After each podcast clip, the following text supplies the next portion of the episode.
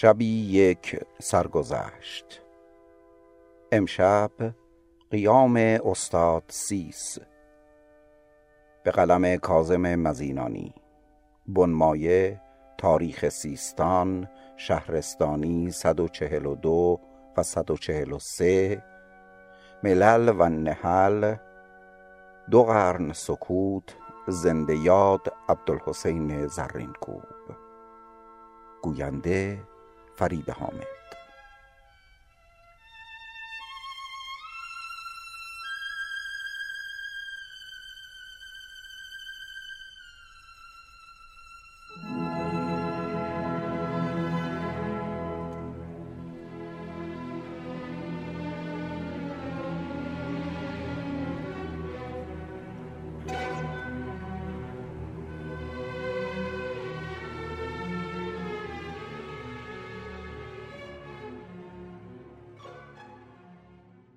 های مردمی و مبارزات آزادی خواهی در ایران پس از اشغال همچنان ادامه داشت.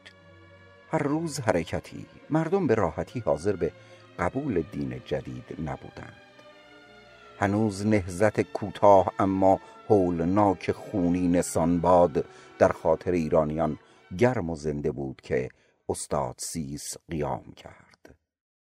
جنبش استاد سیس در میان قیام هایی که بر ضد عباسیان در سده دوم هجری پدید آمد از همه ناشناخته تر بود.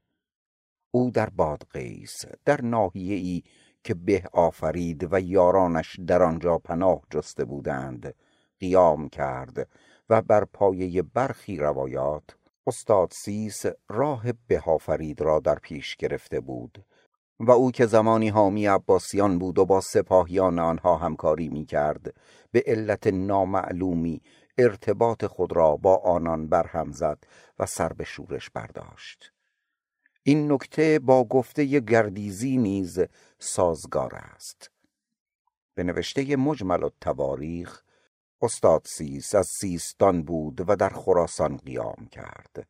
اما شواهد دیگری که این گفته را تایید کند در دست نیست.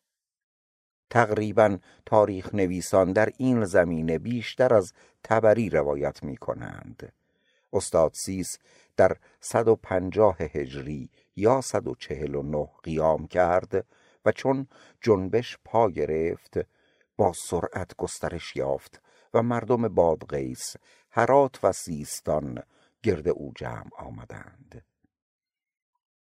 گرچه شمار پیوستگان به این جنبش در معخذ اقراغامیز به نظر می رسد سیصد هزار تن نوشتهاند اما تصوری از اهمیت این جنبش به دست می دهد که دلیل بر وجود روحیه اسیان در مردم ناحیه خراسان است.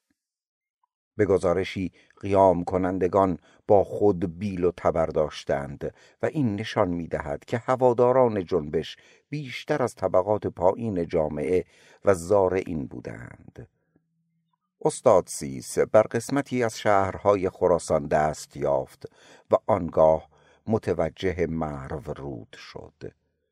اجسام مرو رودی به مقابله با او شتافت و پس از نبرد سخت همراه بسیاری از یاران خود کشته شد و تنی چند از سرداران.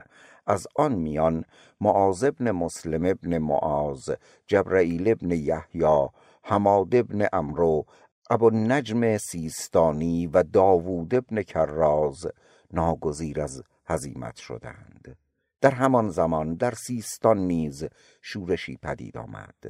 چون خبر شورش خراسان و سیستان به منصور عباسی رسید وی سپاهی را با خازم ابن خزیمه به نیشابور گسیل کرد تا مهدی پسر او را در براندازی استاد سیس یاری دهد.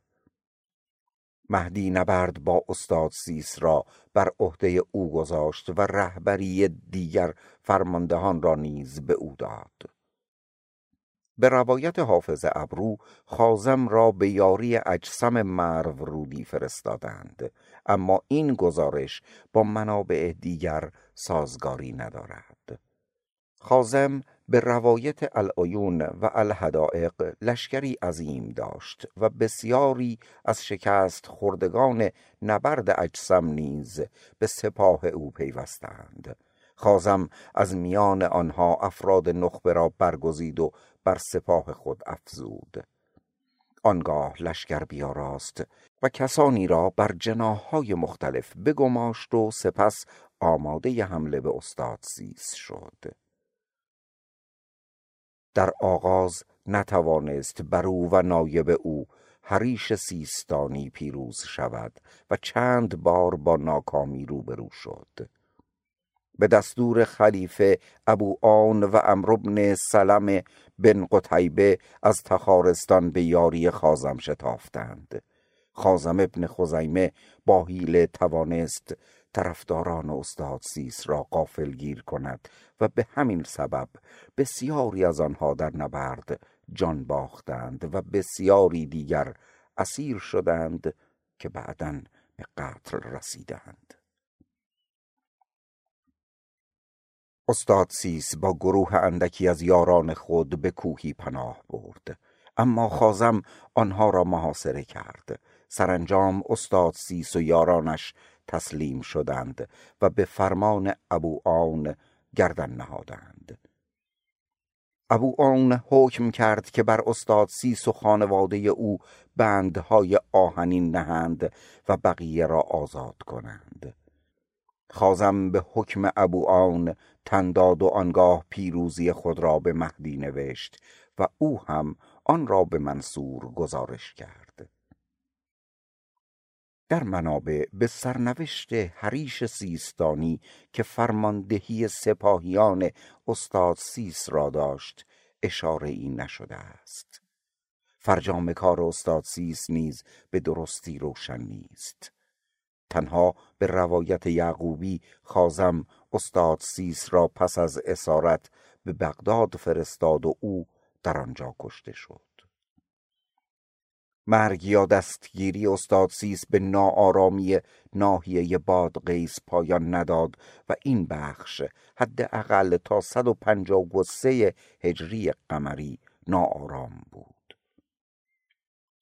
در برخی از منابع آمده است که استاد سیس پدر مراجل مادر معمون خلیفه عباسی و نیز پدر غالب دایی معمون بود.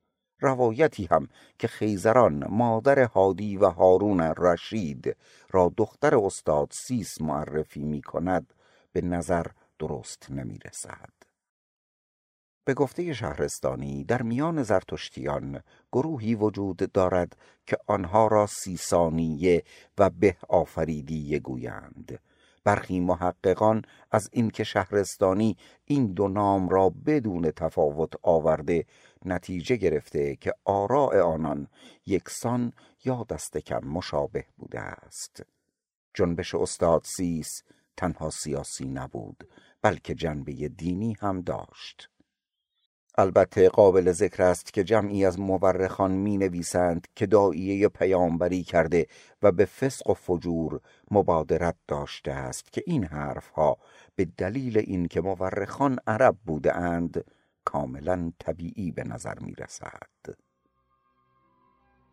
تا مطلبی دیگر بدرود.